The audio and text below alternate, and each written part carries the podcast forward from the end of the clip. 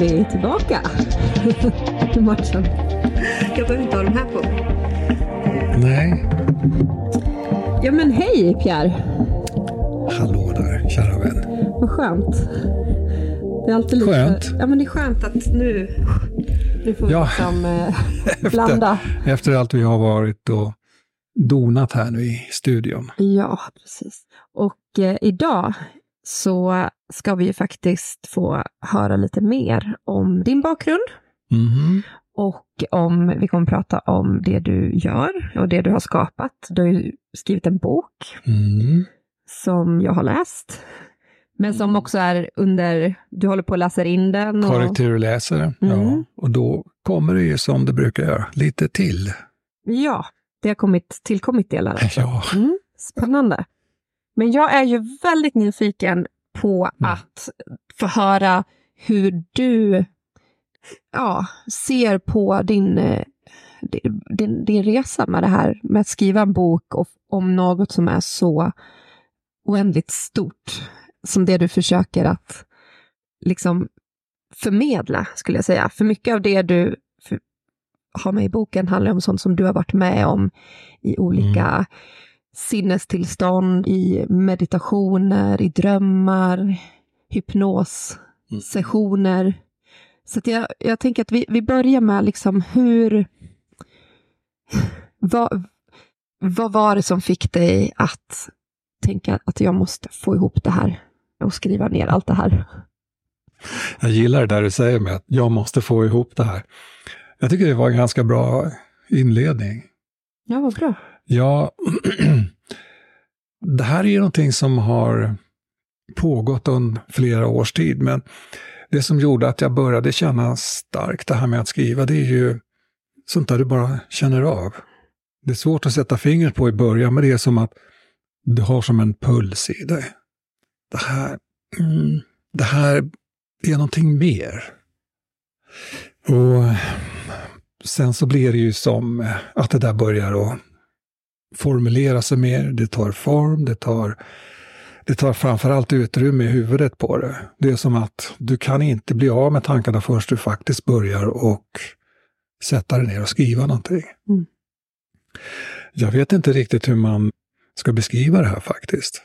Kan man annat- säga att den här första boken som du har skrivit, Mm. som tog dig sju år, Ja, den är inte riktigt klar ännu. nej, men, men liksom i Mm. stora, I stora drag, så, så tog det dig sju år att Mm. skriva den. Mm. Var det också ett sätt för dig att bearbeta saker i ditt liv? Eller var det...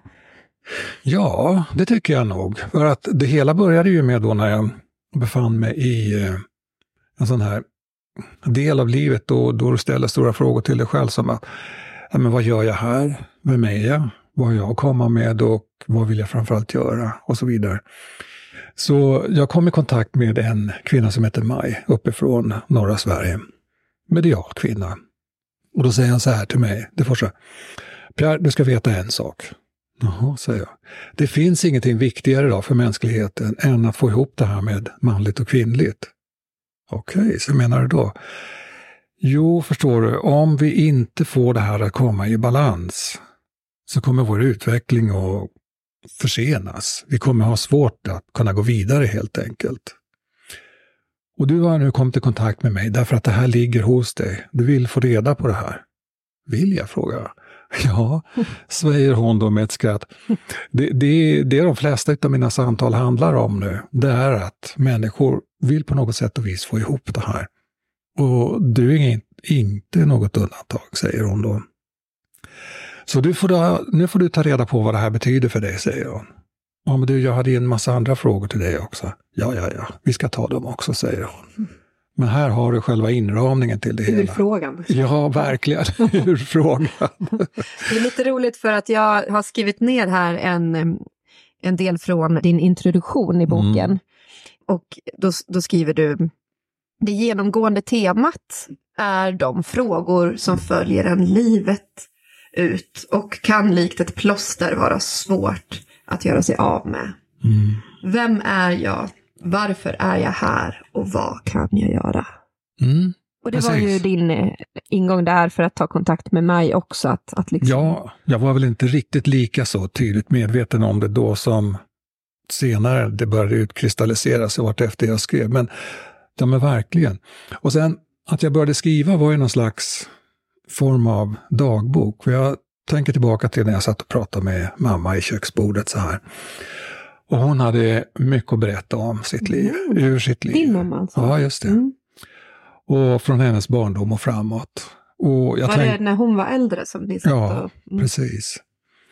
Och jag tänkte som jag alltid, som jag oftast gjorde då, att ja, men det här kommer jag ihåg, det är så starkt, det är liksom så tydligt. Så jag skrev aldrig ner någonting. Och sen när jag satte mig ner för att skriva om saker och ting så kom jag på det att ja, men jag kommer ju inte ihåg någonting nästan av allt det där viktiga som hon sa, annat än fragment.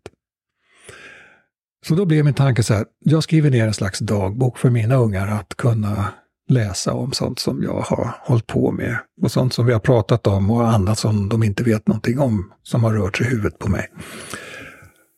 Och så växte det. Mm. Det som var en slags dagbok blev till just det här föreningen av manligt och kvinnligt. Det blev bara mer och mer utav det. Mm. Så att barnen får väl stå ut med att det började för dem, men sen så blev det för andra som också kanske skulle vilja läsa om sånt här. Så det, när du väl började så var det som en kraft som bara Ja. tog över? Och, Absolut, ja. Inte kanske så starkt direkt på, utan det växte ju fram. Mm. Och det var det som jag sa, beskrev för din kollega här också innan, eller kanske snarare Emmas kollega, Anna, att jag började att skriva så var det precis som att det kapitlet var klart. Och jag hade ingen tydlig tråd så här som jag skulle A till B till C, D och så vidare. Utan på något vis så gav det sig. Mm. När kapitlet närmade sig sitt slut och jag undrade, okej, vad finns det för fortsättning på det här? Så kom det under natten, eller i meditation. Så kom det orden att fortsätta med då. Ah, jaha. Och sen blev det ju också... Födde varandra liksom. Ja, men precis. Kapitlerna och, och... Och sen blev det ju som att jag började forska på saker och ting också. Som myter. Ja, för det märker man verkligen i boken. Att du har, måste ha gjort en otrolig research. Mm. Och inte bara för boken, utan att det här är saker som du har velat göra research för genom livet. Ehm, av, ur olika vinklar. Ja, men det var också att det var roligt. Mm. Det var fantastiskt kul att, Men då har att du alltså forska. gjort research, inte bara suttit och läst vad andra människor här har skrivit, utan du har gjort research i form av att rest kanske till olika platser i andra dimensioner och kommit i kontakt med...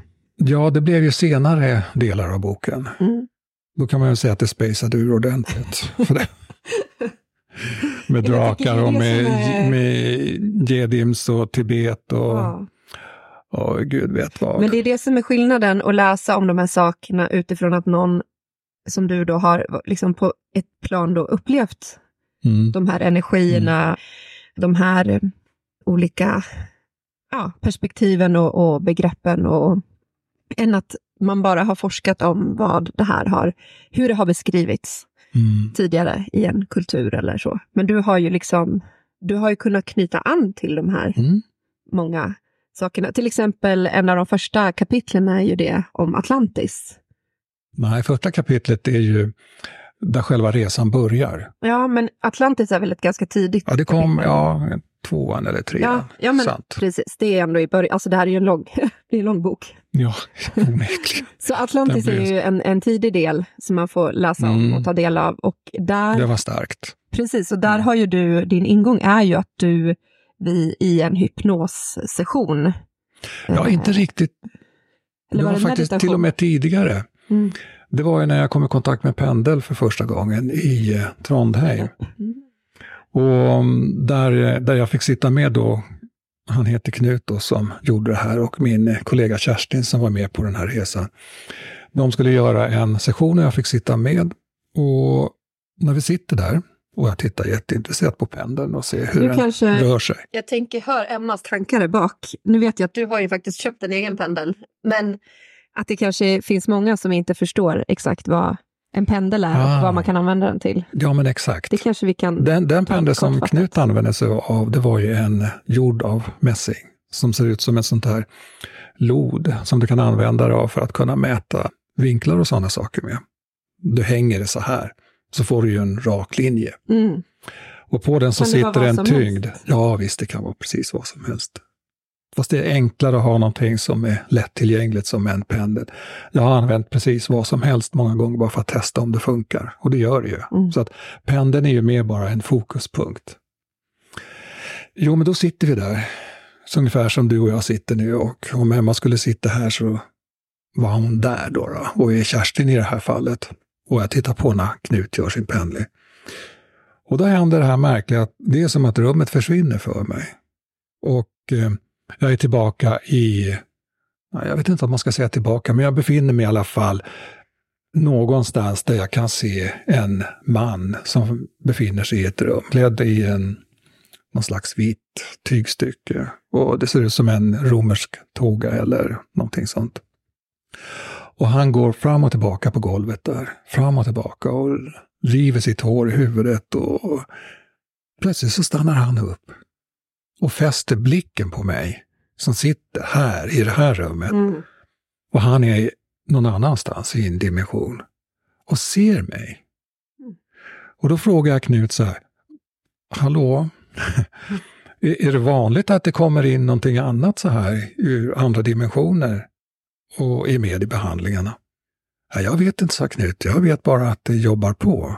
Så frågar Kerstin som är ganska inne på de här tankarna också, så här, Nej, det, är, ing- det här har inte med mig att göra, säger hon. Det här måste nog handla om dig, så. Ja, men det här är ju din behandling, säger jag. Jag vill ju inte tränga mig på och störa det som är ditt arbete. Nej, nej, nej, fortsätt du. Det här, det här tror jag måste ske, säger hon. Så jag låter fokuset vara kvar på den här mannen. Och då, när det är klart, så blir det som vi börjar kommunicera. Det blir som en telepatisk Mhm. kommunikation.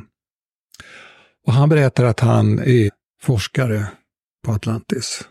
Så där har det början till Atlantis, då hur det här började och utkristallisera sig för mig. Och han berättar att han har hållit på och arbetat med kristaller och han har velat kunna åstadkomma så väldigt, väldigt mycket med det här. Men att det hade gått alldeles på tok. Det hade blivit, kraften, krafterna som han arbetade med hade gått överstyr.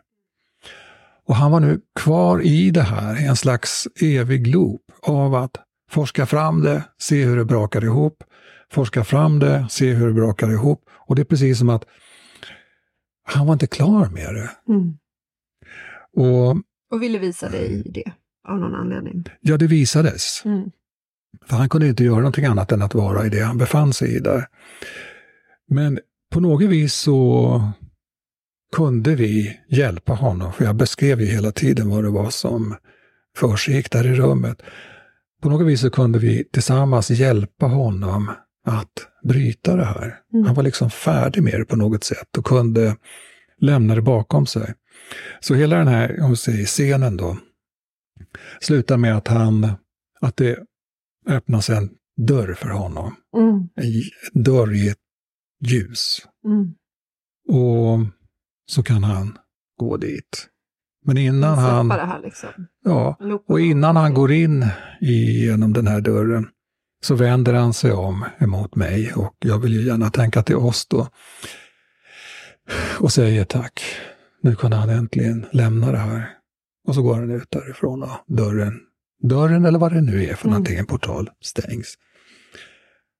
Där började Atlantis för mig. Ja, men- Och det har ju funnits som någon slags i bakhuvudet på mig, Atlantis, det måste ju ha varit Ja, för det väldigt jag spännande. Ja, hade du liksom, var, var du väldigt så nyfiken och Ja, hade oh ja, oh en del sådär gått och tänkt på Atlantis? Ja, så hade jag läst om det och forskning runt omkring Atlantis och äventyrsböcker och annat smått och gott sådär. Så att det, det fanns ju som en möjlig tänkbar Mm. tid för mig. Men gjorde den här upplevelsen att, att det blev mer verkligt för dig? Ja, absolut. Att du kunde liksom få känna av Mm. ja, en, en energi eller en känsla Mm. som, som fanns där och då? Men vad den här mannen kunde beskriva också, det var ju hur allting ledde fram till den här stora katastrofen som i sin tur då sänkte hela Atlantis. Det skedde ju inte på en gång, utan det tog ungefär 10 000 år. Men sluttiden var synnerligen katastrofal. Ja, och det här är ju ett, ett, jättespännande, ett jättespännande ämne i sig som vi också skulle kunna liksom prata både om, för det finns ju väldigt mycket, desto mer som jag känner själv när jag har satt mig in i Mm. Atlantis från olika vinklar, så finns det ju väldigt mycket visdom att hämtas för oss här i, som lever idag. För att det visar på att saker går i cykler, att det finns vissa saker som har hänt långt, långt tidigare i människans historia, Mm. som vi idag inte ens liksom säger har existerat, Ja, den delen av historien. precis, precis. Och att saker och ting här på jorden har inte alltid varit som det är idag, alltså varken i medvetande eller i frekvens eller... Jag håller inte riktigt med. Nej, men jag tänker på Inte den här riktigt. medvetenheten som var Mm. under Atlantis tid, som också blev fallet till slut för att de, vissa Mm. då kunde inte hantera liksom, Mm. det här, den här Exakt. Den, den finns ju i människans historia genomgående, men medvetenheten i liksom vad vi kan komma i kontakt med för typ av... Ja, jag tänker så här, Att, alltså, ehm, att, vi, att vi kan skapa på det sättet. på det du säger Ja. nu, så tänker jag så här att det, det beskrivs ju och berättas att mänskligheten har, har som ett ursprung i rotraser. Och vi är inne i den sjätte rotrasen nu. Och det betyder alltså att de tidigare 1-5 rotraserna har blivit civilisationer som har startat, vuxit till sig, blommat och sen har de då brutit ihop eller Och det är brakat ihop på en, nå- av en något sätt. cykel som man ser, Ja, som, som är lika naturlig för civilisationer att gå igenom. Det är det jag menar, att cykler är ju liksom men nu är vi tiden och rummet. Som, Nu är vi där den här rasen, den här gången måste vi fixa det. Vi måste klara av att bli kosmiska delar. Så den sjätte rotrasen är jätteviktig nu. Och här går det ju in hur många krafter som helst för att hindra att det här blir möjligt. Ja, och det här, det, när du, för jag tänker att det här är också saker som många kommer så här, jag fattar ingenting. Ja, Eh. tänk civilisationer då. ja, men, men eh, det finns ju som sagt väldigt många ingångar i, Mm. i allt det här som du och jag pratar om. Och jag vill liksom bara inflika att för mig så har det varit som ett, ett liksom li- livspussel, att, ja, inte ett livspussel, vanliga livspusslet, men att man får ständigt nya bitar. Och det är inte förrän, det, det kan ha varit liksom, här har jag massa bitar och tror att jag förstår grejer. Men sen så får jag helt plötsligt så ett sjok med bitar. Mm. Och då ser jag liksom, okej, nu förstår jag det här sammanhanget Mhm. mycket bättre på, Mm. på ett annat plan. Och så har det varit väldigt mycket senaste åren, tycker jag, för mig i alla fall, att just när det handlar om, om alltså, människans historia och människans utveckling och framtid och, och alla de här existentiella frågorna, så tycker jag det är så fantastiskt när man kan nästan känna att jag har fått så många bitar att nu kan jag se hur de hänger ihop med varandra. Mm. Även om de kommer från olika vinklar. Men det har ju också en väldigt viktig del i det där hos dig själv. Och det är ju viljan till att göra det. Ja, såklart. Mm. Men jag tror att det, det viktiga är att det kan ju vara olika vinklar, alltså beroende på vart man kommer in i det. Så vissa kommer in i det ur astrologi, säger vi till exempel. Mm. Eller Mm. human design, Mm. som jag tycker är väldigt spännande, och astrologi. Vissa kommer in i det från Akashic Records, eller vad det kan vara. Alltså det finns så många ingångar i allt det här Mm. som handlar om de här sakerna. Mm. Och det här kommer vi kanske också prata mer om, men att det som är så häftigt är ju att när man själv kan urskilja saker så att man behöver inte köpa hela koncept eller följa någon speciell nå- någon speciell lär, lära eller någonting. Men man Mm. kan se att det finns små delar jag kan plocka med mig, många av de här grejerna. Och tillsammans blir det liksom en helhet som gör det mycket lättare att förstå Mm. bilden. Ja, för dig att förstå. Ja, så det är väl det jag försöker bara säga att, att eh, både du och jag är ju väldigt så här, det är ju fortfarande du själv som, när, när någonting resonerar med dig Mm. själv. Så om någon annan lyssnar och inte förstår vad en rotras är till exempel, eller Ja, precis. så, då behöver man ju inte tänka att det du säger är någon slags lag. Men du såg ju ett frö utifrån hur du förmedlar det du har fått till dig i Mm. livet. Ja, så, så blev ingången i alla fall på, Mm. till Atlantis för mig. Och det var ju totalt oväntad öppning kan man säga, bokstavligen talat. Mm. Och Atlantis, ja det har jag följt med mig under åren sedan det här hände. Och jag har kommit i kontakt på olika sätt. Men många människor som jag har träffat på hört berätta om sina erfarenheter och tankar om Atlantis, det har ju varit så av sådant slag att man har någon slags ångest ihop med det. En, en obehagskänsla nästan. Och att man har ställt till med någonting. Mm. Så många vittnar om och säger att "Ah, jag måste ju ha, jag måste vara den som är orsaken till Atlantis förfall, ungefär så här. Mm. Och katastrof. Och det är många som har fötts tillbaka nu, eller är, man har ju fötts många liv här, men man kan väl säga att ett fokus nu är just hos många, och det är en gemensam nämnare i Atlantis. Mm. Så vad kan det betyda då? Ja, men kanske att man nu vill balansera upp det som gick väldigt tokfel på den tiden med någonting som är snarlikt idag. Och nu har man möjlighet att göra någonting annorlunda mot vad man gjorde på den tiden med en annan slags medvetenhet. Mm. För du har ju många liv emellan. Och du har kunskap med dig idag som du kanske inte riktigt var medveten om då. Eller fanns tillgänglig. Det är ungefär som att mänsklighet behövde driva Atlantis till en jättekatastrof för att fatta att man kan inte hålla på med krafter på det här sättet. Det går inte. Trots, går att se- trots vad som sägs. Liknelser med idag. såklart. Exakt, exakt. Mm. Så då, då har ju frågan uppstått många gånger så här, men vad kan jag göra åt det här? Mm. Ja, och där, har du, där är vi tillbaka till den här frågan. Vad gör jag här? Vem är jag? Och varför är jag här? Och vad kan jag göra?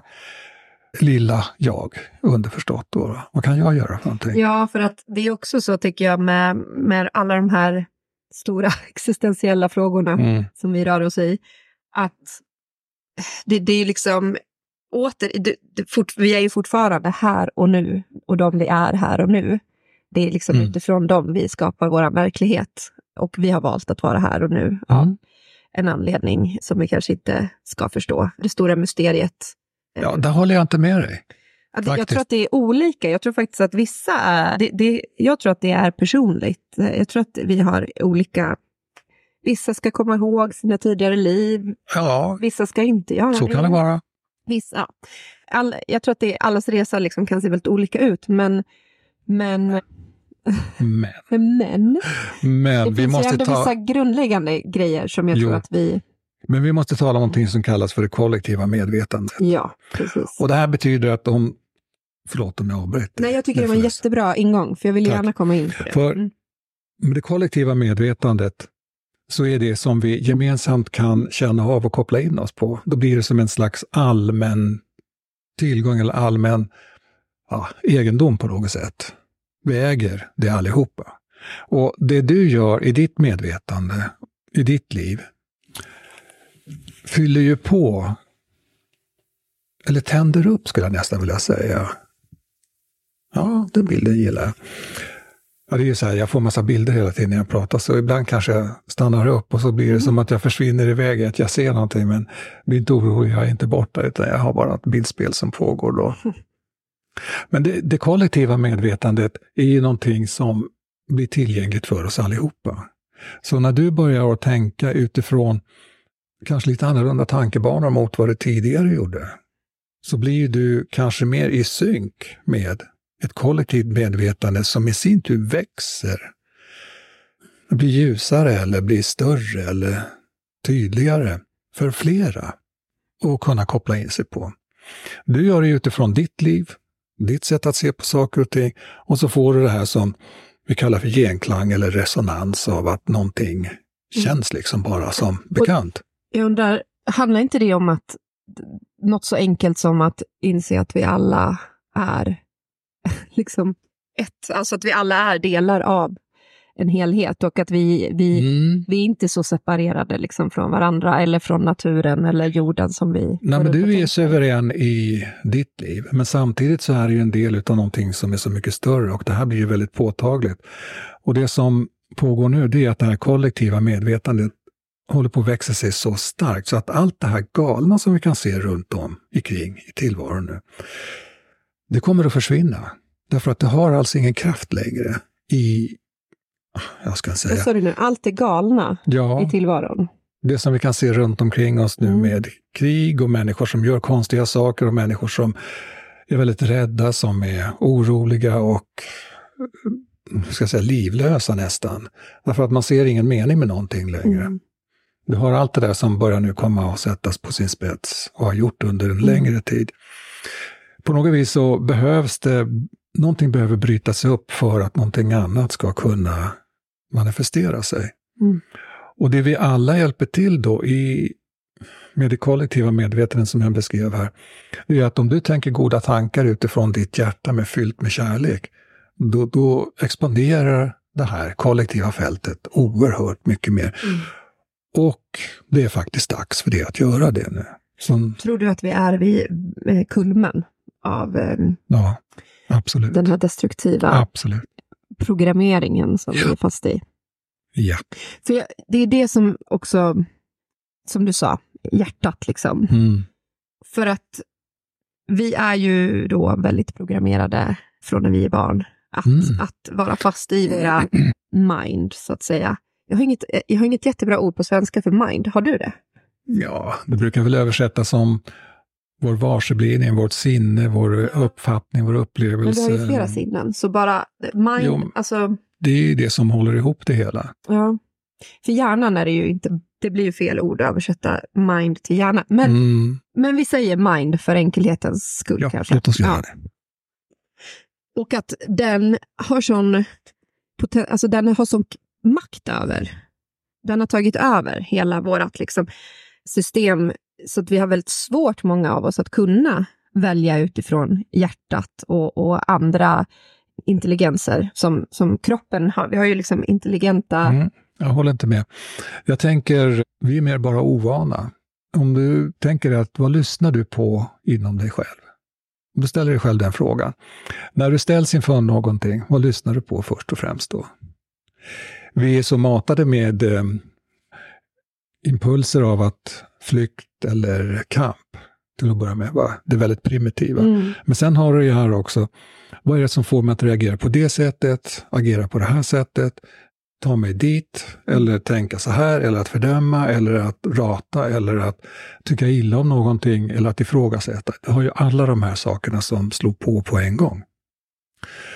Och vad händer om du skulle stanna upp och bara försöka vara i ditt hjärta, i det du reagerar Ja, det med, det eller jag- lyssnar jag- med? För mig personligen så blir det så abstrakt. Ja, Det blir liksom inte... ska vi säga inre röst då?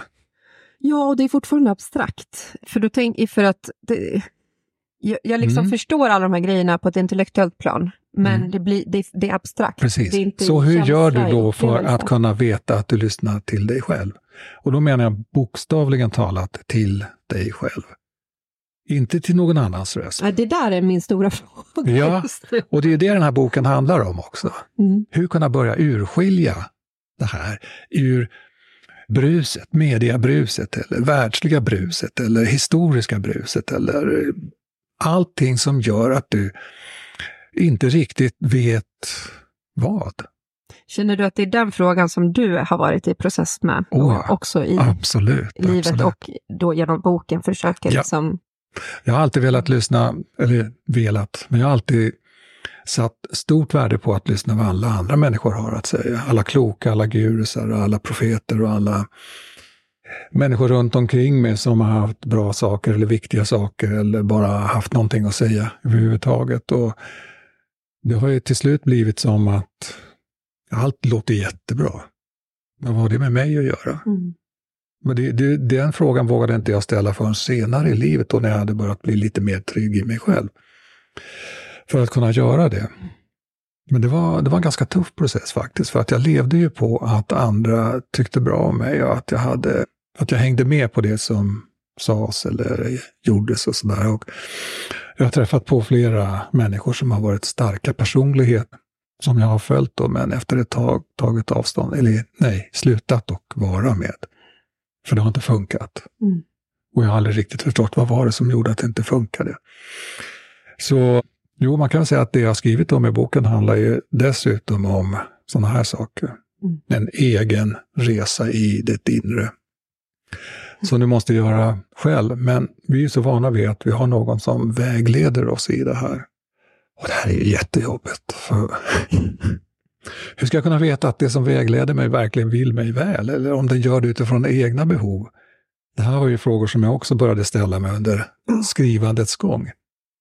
Men då kommer vi till, när, när du får höra någonting, eller är med om någonting, då du får en sån här fullständigt underbar välbehagsrysning i kroppen. Det kan vara en ledtråd till att någonting är bra för dig, där hela ditt system reagerar positivt, med glädje, med en slags sång, med, ja vad ska jag säga, du blir bara glad. Mm. Ah, när du börjar lyssna till, nu ryser jag till Ja, men jag gjorde också det faktiskt. Och när du börjar lyssna mer till det, när du börjar söka efter det, när du börjar höra efter det.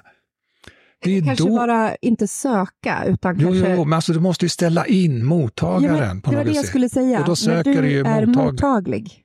När du är mottaglig för, för... För jag tänker att många av oss, och speciellt jag själv, Mm. är så... Det är så mycket som, som eh, distraherar Jo, för att Och det här ska ens kunna liksom hända. jag håller med dig. Och det är därför jag använder mig av metaforen att ställa in en radiostation Mm. till exempel. Du har bra mottagning, du har mindre bra mottagning. Och för oss som levde på den tiden då man kunde lyssna på kristallradio till exempel, det var ett jäkla brus och tjut och till slut så fick man in en röst. Mm, Och då var man jättenöjd, för då kunde man höra vad som sades där. Och det är samma sak med dig. mm, Det du gör med ditt hjärta är att du börjar att lyssna på den här glädjen som finns och sätter ihop den med ditt hjärta. Då kommer kommunikationen från huvudet att gå ner till hjärtat. Det blir, huvudet blir underordnat hjärtat istället för tvärtom. exakt.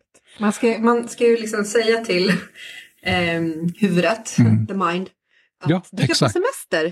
I got it. Du, Ja. jag säger till när, när jag behöver dig. Liksom. Men, men du är inte in charge. Liksom. Du behöver inte... Och en, en annan sak som jag vet att man liksom säger inom human design är Mm. Du ska inte ta några beslut med the mind. Den är inte till för att använda i beslutsfattande. Den, den kan man Lättare sagt än gjort. lättare sagt än gjort. Men för mig ändå väldigt så här, ja, okej, hur kan jag börja experimentera med det? Att, att ta beslut, och sen har man olika då, kan man ha olika sätt att tuna in till sin inre röst på, men istället för att hela Mm. tiden tänka med hjärnan ut, oj, vad ska jag välja nu, vad, vad kan det här leda till, och, hur kan, oj, och så hamnar man kanske i rädsla bara, nej men gud, det kommer ju bara bli Mm. fel, allt det här. Ja, men exakt. Och då, blir, då har man ju bara, liksom bara tappat bort sig själv. Då blev det lite sammelsurium av det hela. Ja. Och så gör man de här Mm. samma sakerna, man är i samma loop liksom om och om igen. Det var ju det här då, de här stora frågorna som har legat och, och guppat, eller vad man ska säga, och farit omkring i, i själ och hjärta hos mig. Så kom jag i kontakt med hypnos. Mm. Äntligen. Jag har alltid varit så fascinerad av det här med remote viewing till exempel. Att du, det. du ska kunna sitta här och i ett slags meditativt tillstånd kunna förflytta dig till andra verkligheter och platser och dimensioner. Och sen komma tillbaka och berätta om det. Så... eh, Nu ska vi se här. Jo, jo, jo. Då kom jag i kontakt med Dolores Cannon. Mm. En av mina stora idoler, bokstavligen talat. En fantastisk kvinna. Som berättar hur hon började med arbeta med hypnos och hur det vidareutvecklas om de böcker hon har skrivit.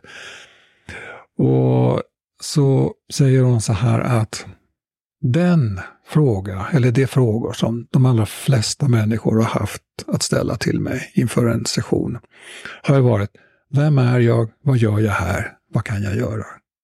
Och hon har arbetat med tusentals över hela världen Mm. sessioner då. Och det, det, det som händer då i en hypnos, det är att du går på sånt djupt. Du går till en sån djup nivå. Så att det undermedvetna blir som bortkopplat, inte bortkopplat helt och hållet, men den blir som underordnat det du kommer i kontakt med, den delen av dig själv, ditt medvetande. Och här kan du ställa frågorna utan att det blir störningar på det. Mm. Att någonting annat tränger sig in och som the mind som du har uttryckt här nu, går in och tar över och ska ställa till rätta, förklara och så vidare, Mm. saker och ting. Och den kommunikation som människorna började få med sig själva, med sitt högre jag, eller med, på själslig nivå då, det var ju helt omvälvande. Du började plötsligt kunna prata med dig själv. Ja, okej, vem är du då? och, jo, och det var ju där att hjärtat blir ju som centralt för allihopa.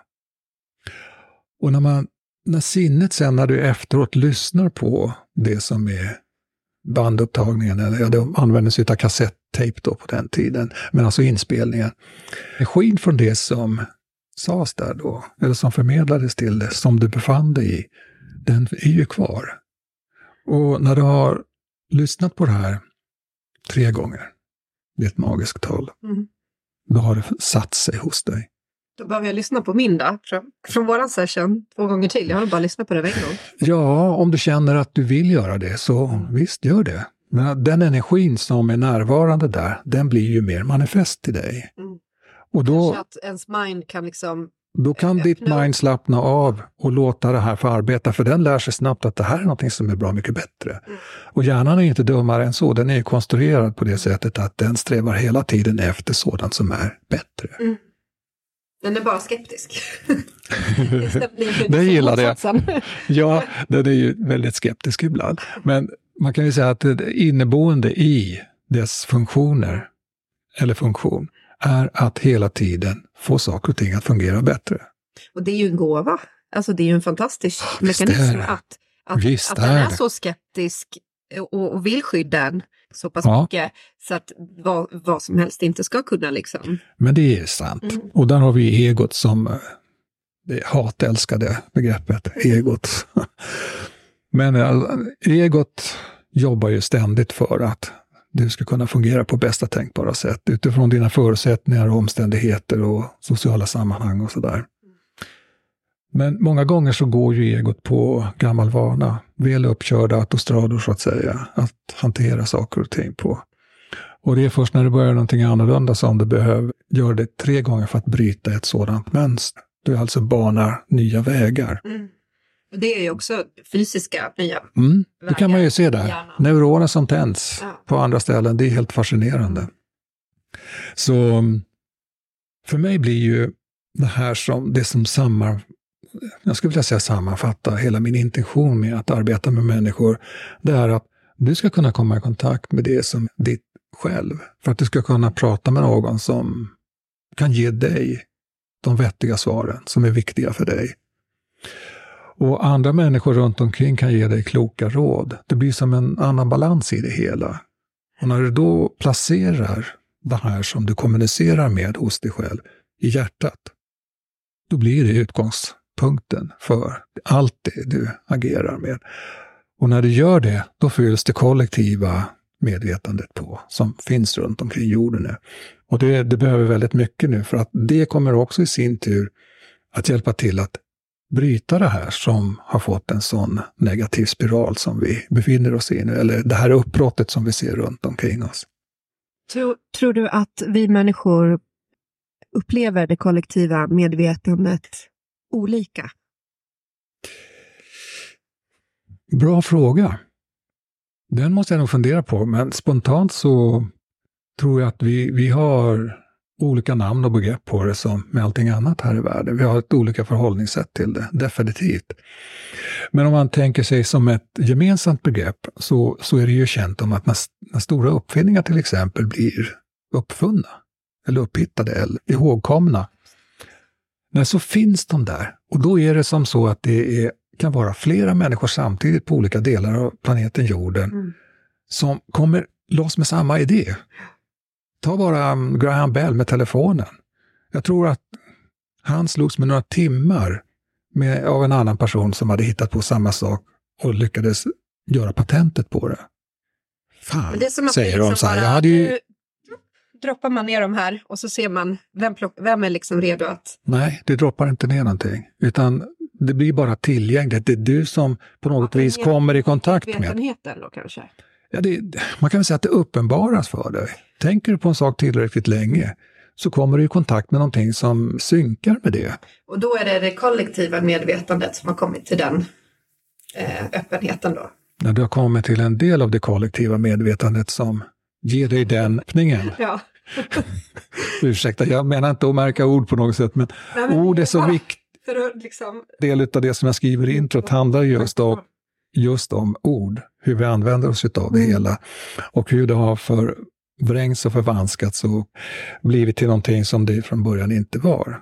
Och sen har vi ju andra situationer där vi inte har ord för det vi ser och är med om. Så det här är inte alltid så lätt med ord. Nej, och det har ju du, det, det är jättebra, du påminner mig om det här och du har, eh, mycket handlar ju, som du säger, om, om ord i, i allting, tycker jag, som du Ja. pratar om och, och gör. Och jag, jag har tyckt att det är väldigt intressant. Jag började tänka på det när jag var i, ni bodde i Uganda och Tanzania och jag var på Jamaica och Mm. mycket inom rastafari-kulturen. För där gör man ju samma sak, att man använder sig av ord mycket för att ta tillbaka eh, liksom makten. Mm. Och så att istället för att man säger understand till exempel så säger man overstand. Så att man liksom gör om orden så att istället för att vara negativa så blir, blir de positiva. Tänker du på vad ordet understand betyder? Ja, för det, enligt dem så, så är det liksom att man är under någon. Liksom, Exakt. som ska, Så när någon myndighet säger till dig, Ja. do you understand me? mm, Och du säger ja, Då har dig. du alltså underordnat dig Ja. den myndighetens utövande. Ah, Superviktigt. Så det alltså. där är en jätte, liksom, essens, viktig Mm. essens i deras kultur och att jobba med att ta tillbaka Ja, men det är överhuvudtaget Man- överallt. Och, det, ja, och det för, man förstår ju det, desto mer man börjar tänka på det och eh, så här, vilka ord använder jag och vad, liksom, hur känns det Mm. egentligen att säga de här?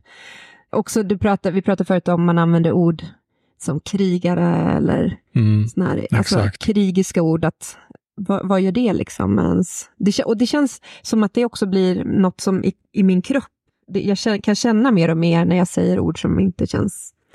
Ja. ehm, Och jag tänker så här på det du säger nu. Att vi, okej, vi använder ordet som krigare till exempel. Men det är ju ett ord som är till för dig och mig och andra att kunna se framför sig vad det är som menas. Sen när du har sett dig mätt eller färdig på det, då kommer du att se det som menas för dig. Med att vara i ett fokus, ett medvetande fokus, eller i en situation där du till exempel tar itu med det som schamanerna kallar för traumaandar. När det är sånt som du har varit med om i ditt liv som styr och ställer med dig känslomässigt och inte eh, ditt mind helt enkelt. Har hanterat det här med traumat som du har varit med om på ett sätt som har tagit en form som kallas för traumaande då. När du ska fejsa den, då måste ju du vara rustad på något sätt. Och för dig att kunna förstå, vara rustad för att möta någonting så otäckt som en traumaande kan gestalta sig som, så behöver du ju stå där som en krigare, beredd att kunna ta kamp. Mm. När vi har kommit ifrån begreppet krigare, hur ser vi ut och vad är vi för någonting? När vi möter någonting som är så skrämmande som en sån här sak kan vara. Och behöver inte gå in i att vara krigare. Vad är vi då för någonting? Mm. När vi inte är rädda. Exakt. Men som krigare så kan du inte vara rädd. Du måste vara så superfokuserad Mm. och i din intention. Så att du är varken det ena eller det andra. Du är varken hatisk eller du är rädd, du bara är. Ja, men Så vad är tänker då för på, m- på mod börjar jag då tänka. Mod. Att Ja. man... Att, Du blir underordnat. alltså mod, ha- ja. Det men blir- det mod blir inte handlar det inte om att inte vara rädd, utan det handlar om att inte låta rädslan styra. Om du är i din intention fullt ut, då är det ju allt det här på en och samma gång. Du är. Mm. Ja, det, Alltså, jag lämnar över det till dig. Jag säger inte att det är rätt eller fel. Men, ut- utan det här handlar ju bara om förhållningssätt. det är förhållningssätt. Och då är vi Och- tillbaka till att jobba på urskiljningsförmåga. Eh, Ja, så om vi går från vårt gamla sätt att se på förhållningssätt, mm, vad kommer vi att gå till för någonting då? mm. Det är bara det som jag vill sätta fingret på här. Mm. Och att det finns ju då såklart de här arketyperna då som vi använder oss Ja. av undermedvetet också för Ja, att såklart. ja, förstå processer och saker i världen. Och... Men jag tänker att det, det är ju det här med det kollektiva medvetandet som vi ändå gled in på. Mm. Det är ju någonting som jag gärna skulle utforska liksom, ännu mer i våra samtal. Men jag ville liksom bara som lite av, avslutande Får jag snurra till det lite till då? snurra till det lite till. Men jag har en fråga till dig sen. Mm. Tänker du att det handlar om det mänskliga kollektiva medvetandet eller tänker du att det handlar om det planetära kollektiva medvetandet? För Moder Jord har ju också ett medvetande. Jättebra. Och vi, vi behöver ju, och vi ska ju synka med det här. Mm. Och hur gör vi det? Så när vi talar kollektivt medvetande, ja vi måste ju se oss som ett då med planeten vi befinner oss på. Men sen, sen har vi en tredje part i det här, det kosmiska. Ja, och det där är ju en, en, liksom, en nivå till på Nu det stack hela. vi iväg lite. Ja, men det är en nivå till på det hela. Men, men jag tror ju också att i slutändan så handlar det om att vi är Moder Jords medvetande i mänsklig form. Och i Mm. det att vi kan börja ta till oss att vi är, vi bor inte bara på en planet och går runt på en planet, och, utan vi är också planeten. Vi är jorden. Tänk om det är så här, jag håller med dig. Tänk om det är så här att mänsklighet hjälper Moder Jord att bearbeta sina traumagrejer genom blotta sin existens och det vi som mänsklighet kommer fram till.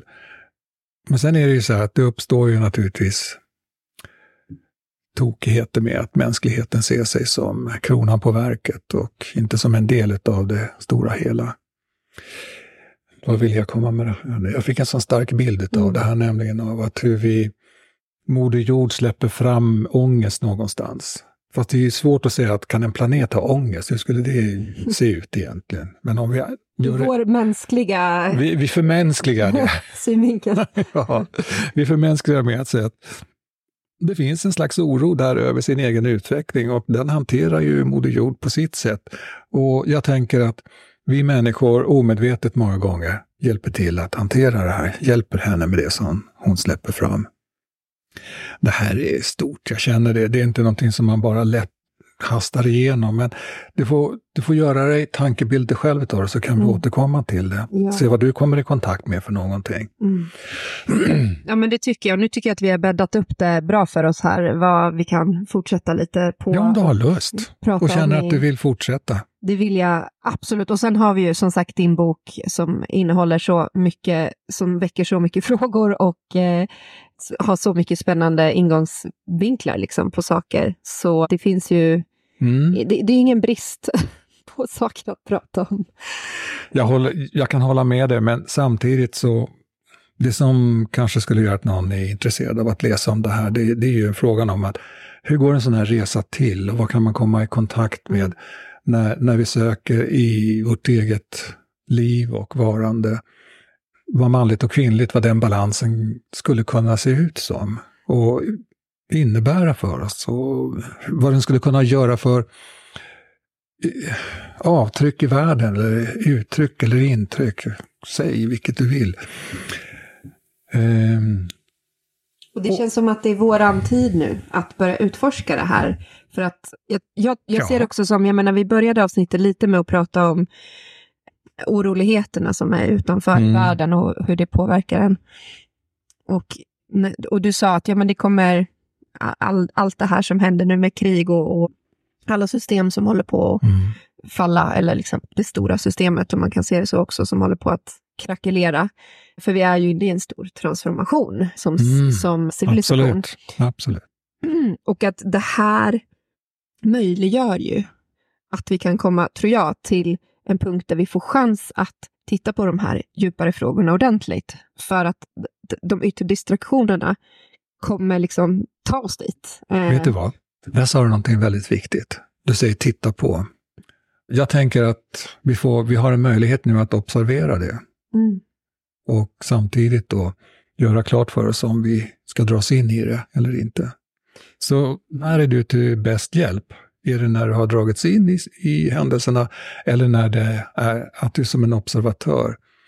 Likt det man beskriver i hypnoserna till exempel, att när du kommer i kontakt med någonting som händer dig där, din död till exempel, eller trauma av andra slag, så, så får du direktivet att ta ett steg tillbaka och bli som en observatör till det som händer. Fråga vad det här har för mening för dig. Fråga... Vad har det med mig att göra? Jo, men, det tror jag också är viktigt. Ja, men framförallt, vad, vad är det som gör att, det pratar man om efteråt sen, men vad var det som gjorde att det, ditt högre jag, ditt undermedvetna, tog dig till just den här situationen för dig att visa dig på nu? Vad hade du att behöva komma ihåg där? Vad hade du lärt dig där? Vad är det du har tagit med dig till idag till exempel?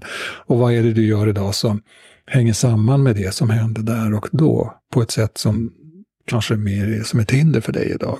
Du kommer inte vidare och nu har du fått besked. Men vet du vad, vi har ju faktiskt Emma som sitter med oss här idag. Vår härliga Emma som har hjälpt oss att sätta ihop va? och har läst. Och som håller koll på oss och på tiden. Ja, alltså som... Och som har så mycket bra, kloka frågor och funderingar och eh, tankar. Har du någonting som du skulle vilja har du någonting du skulle vilja fråga Pierre idag kring det här vi har pratat om? Ja, eller bara tänka högt. Nej, alltså jag vet allting. Alltså det har varit så mycket. Mm. Det har varit mycket, säger hon. Jag tror vi har typ en Ja. Ask Pierre. Nej, Nej men Ma, du har läst intro till exempel, eller lyssnat på det. Vad var det första du kom att tänka på när du lyssnade på det? Oh, alltså, när... Kan du komma och säga det i micken? Jag fastnade så mycket med det här med ord som du pratade om. Ja. Det var det som jag fastnade jättemycket för. Och liksom, hur vi, och bilder, liksom, vad vi får för bilder till det. Och liksom så här. Jag tyckte det var väldigt fascinerande. Vi liksom formulera oss och vad vår historia, liksom, hur språket har utvecklats till där idag. Liksom. Tycker jag låter väldigt spännande och det var det jag fastnade för i din Kul. introduktion mycket. Då kanske du skulle vilja läsa vidare till och med, eller lyssna. Jag tyckte det var bra att lyssna på din bok faktiskt. Mm. Det var väl, jag, vet inte, jag tycker det är lättare att lyssna. Ibland Mm. kanske man vill ha ord eller liksom läsa som stöd, men jag vet inte. Jag tycker bara det är härligt och likadant att lyssna på din röst och, och så. Du har ju en bra röst, så Mm. din bok kommer bli perfekt ljudformat. Ja, det här kanske är någonting som hänger kvar från tiden då när barnen var små. Jag älskade att läsa för dem. Jag tyckte det var så roligt. Ja, jag har läst in till och med kapitel fem. Så om du vill så kan du få kapitel ett om du känner för det. Ja, jättegärna. Vad roligt. Ja, vad spännande. Och det var ju jättetrevligt att du vill eh, säga någonting om det som du har lyssnat på. Du var ju lite oförberedd att vi bad dig komma fram och säga någonting så här. I, Jag hade liksom ingen vårt- fråga rakt så. Var... Nej, så det var kanske lite ett påhopp på dig där, stackarn.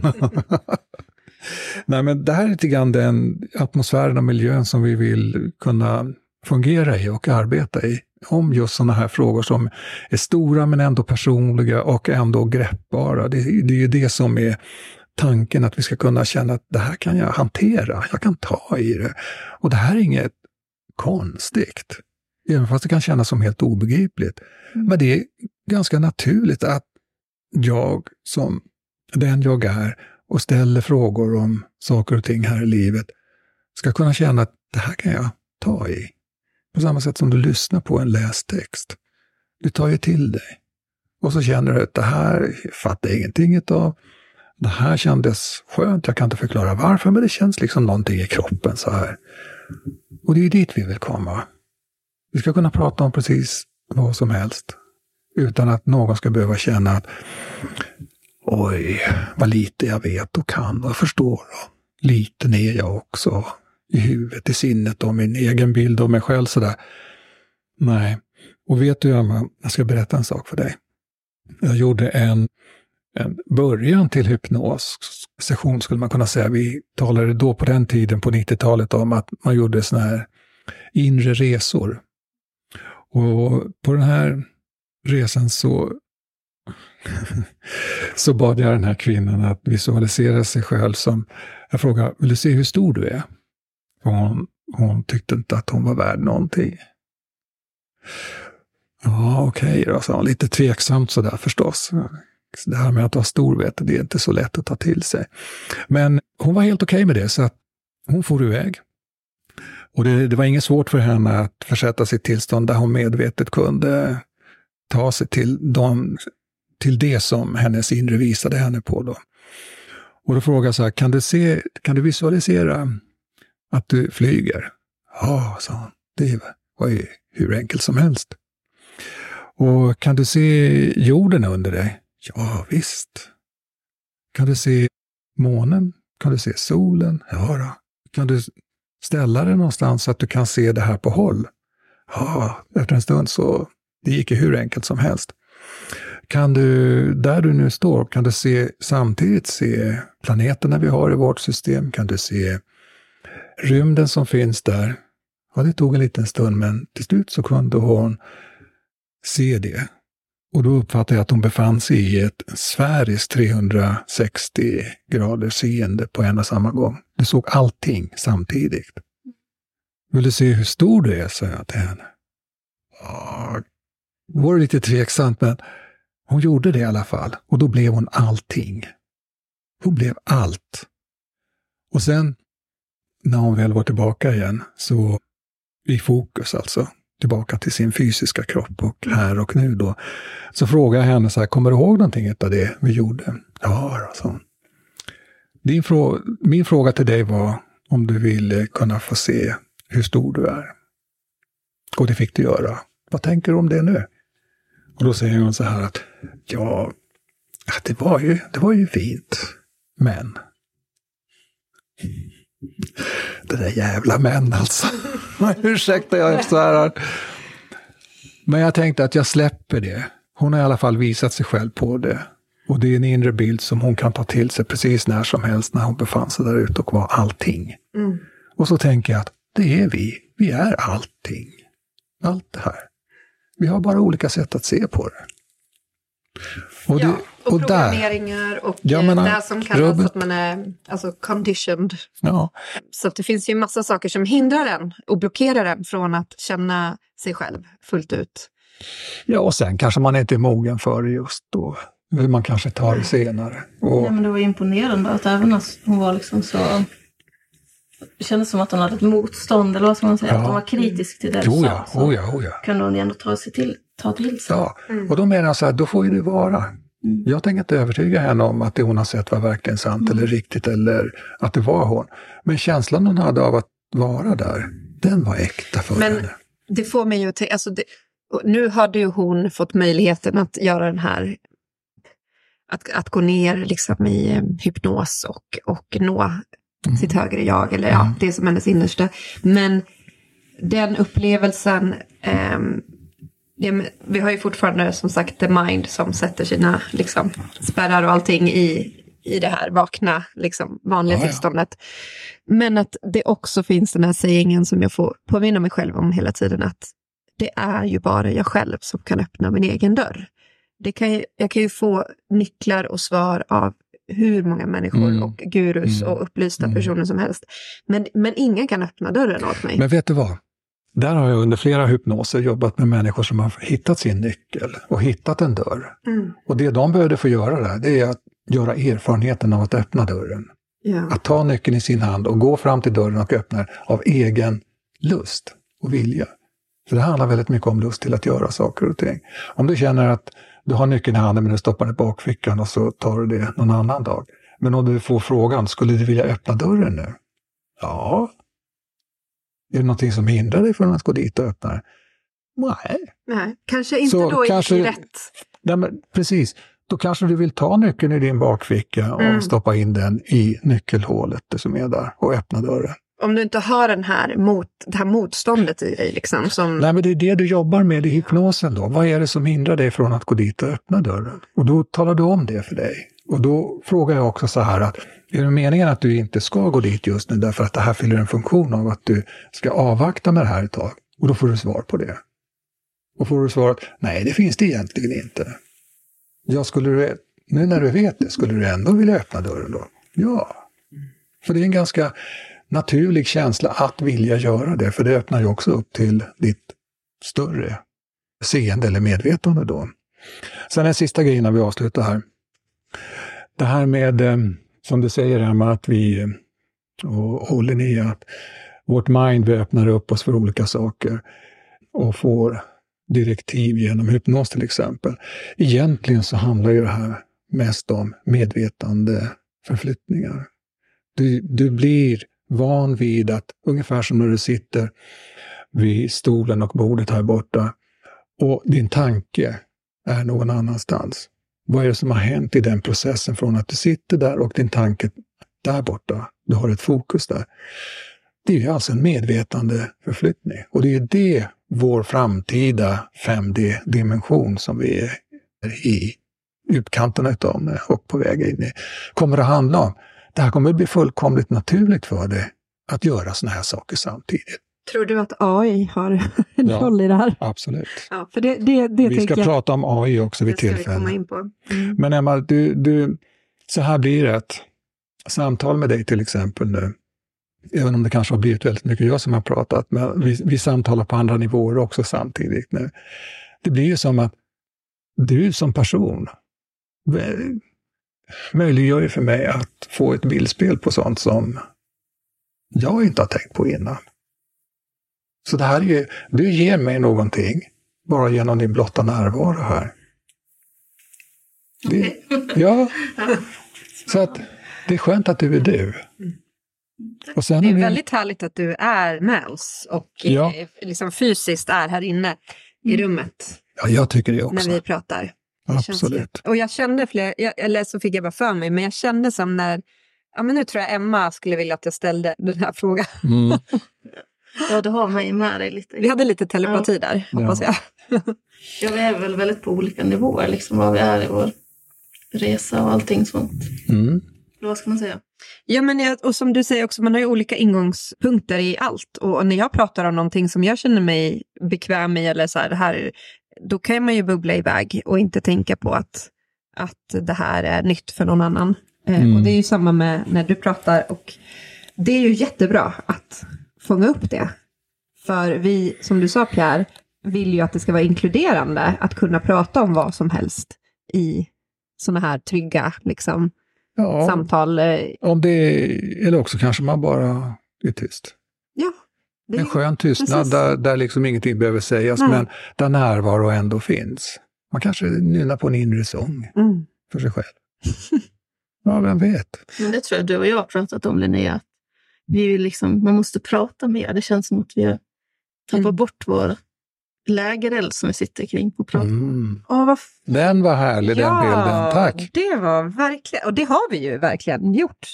Och det behovet man har för att få sitta med människor utan någon prestation eller något liksom eh, resultattänk, utan bara för att sitta vid en lägereld och umgås Och vet du vad, Emma?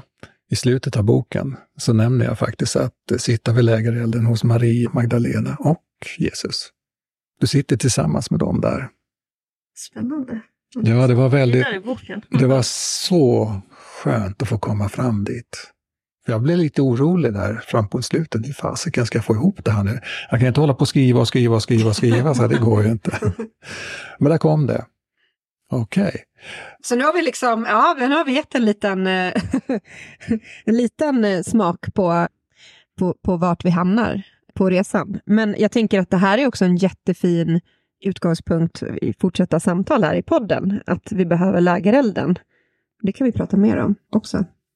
Och ha som en fin Det eh, blir bild. jättebra. Den Mm. bilden är jätteskön. Mm. Vem har inte det i sig? Att sitta vid en lägereld. Det Mm. är ju alltså djupt. Det är det. Och jag nu tänker jag direkt, jag ser framför mig att i sommar så Mm. blir det inspelning vid en lägereld, så att Ja, man det- hör brasan också. Och, Det ska vi göra. ja.